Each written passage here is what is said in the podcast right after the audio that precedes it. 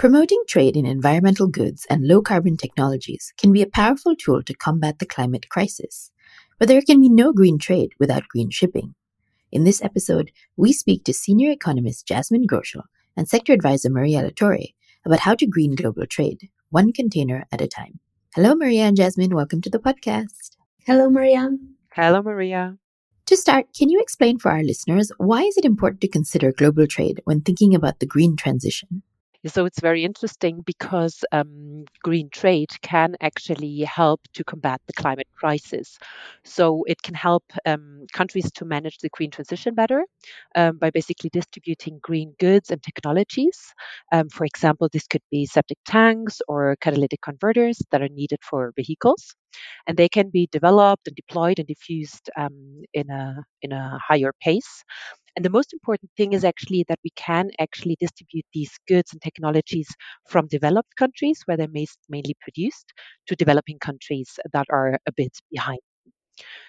So the good thing is that green trade is generally on the rise. So it has increased from about 2.7% of global trade in 2000 to around 7.7% in 2022. But as I said before, so it's mostly developed countries that are at the forefront. So it's European economies that actually rank among the top exporters, uh, even though they're now a bit outpaced uh, by China. Um, and the interesting fact is that the US is actually falling behind. Um, but just to mention um, um, a last couple of exporters, so uh, Germany, Japan, and South Korea are actually the lar- largest producers of green goods at the moment. What would you say is holding back growth in global green trade? So, so it's mainly tariffs and non-tariff barriers. Um, so tariffs are on average um, 2.7 percentage points lower on green goods than on conventional goods. So it's about uh, about 5.4 percent uh, for green goods compared to 8.6 percent for all goods on average globally in 2022. Um, this is good because for green goods, it's lower than for conventional goods, but still they're pretty high. So we calculated that removing tariffs on green goods could actually boost export volumes by over 10% per year, which would actually amount to about 184 billion US dollars globally per year.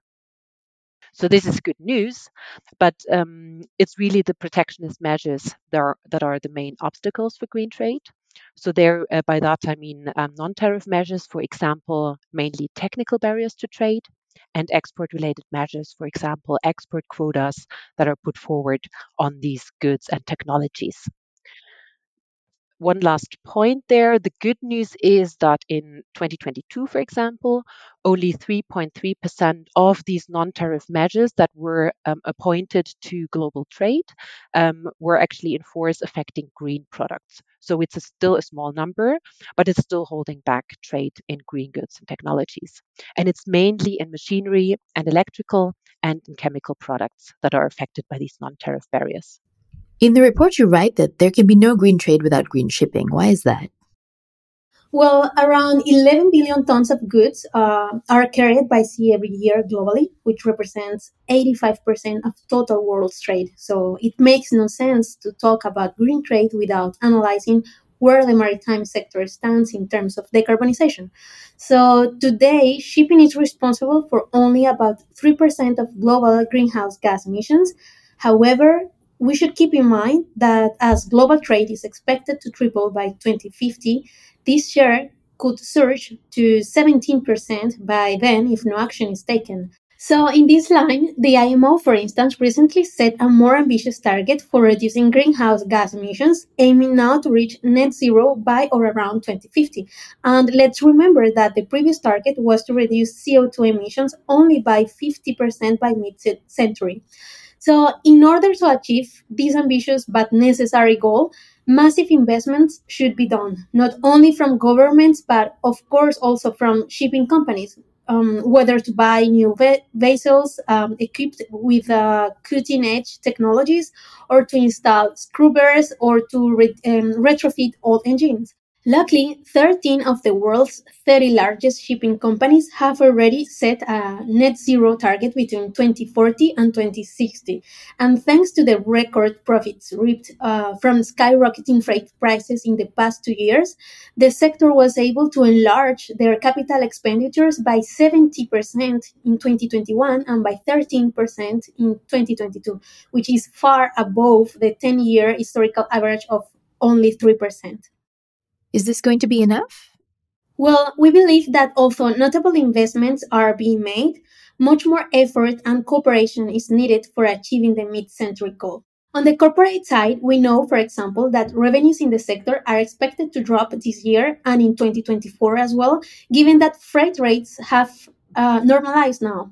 And however, we expect capital expenditures will continue growing since shipping companies are running a race against time uh, to achieve the net zero goals.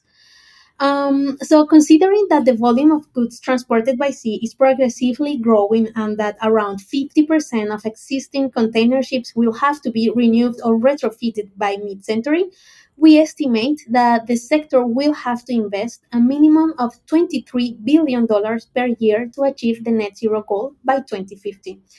And so when we look at the cash flow statement of the 30 largest carriers, for instance, we see that actually they can afford these annual investments until 2030 even without external financing, as together they recorded around $165 billion of free cash flow in 2022.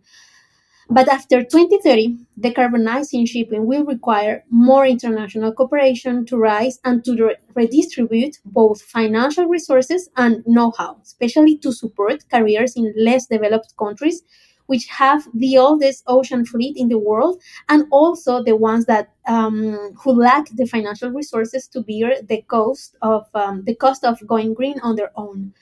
So besides the financial resources, there is another difficulty, which is the concentration of shipbuilding know-how and engineering capacity, as the world relies on Asia on this matter. As a fact, China, South Korea, and Japan manufacture together around 98% of global container ship capacity. So while they have taken the lead in developing zero emission vessels and the associated infrastructure, they have also been operating at full capacity, given that new orders reached record highs. Um, and we should keep in mind that not only carriers are acquiring new ships, but also cruise liners and governments because they have been uh, expanding their naval budgets. And so, because of this, construction and delivery periods are getting longer, and also because today's vessels are more complex to engineer and manufacture. And at the end, the aftermath is a production bottleneck that slows down the decarbonization plans of the sector. So clearly, decarbonizing the sector is no easy task. What are the next steps in terms of financing and policy? Yeah, so we really need to push the benefits of green trade forward.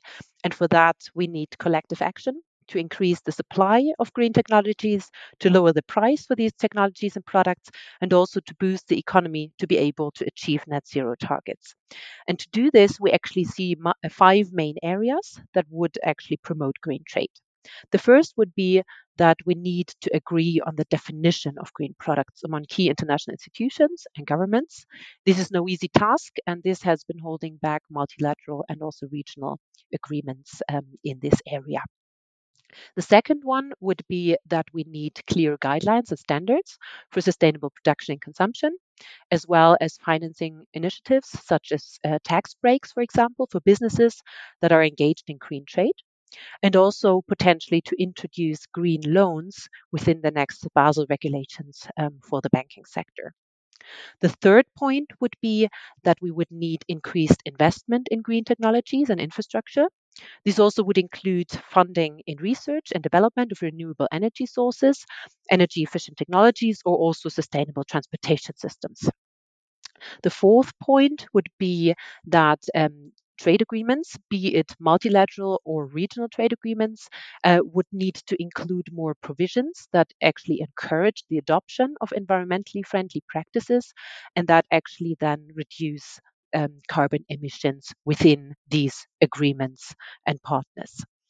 Um, and the five point is that we really need to incentivize consumers to buy green products, for example, through appropriate labeling, like green scores, or also through public uh, price subsidies to actually make them choose the green product over the more conventional product.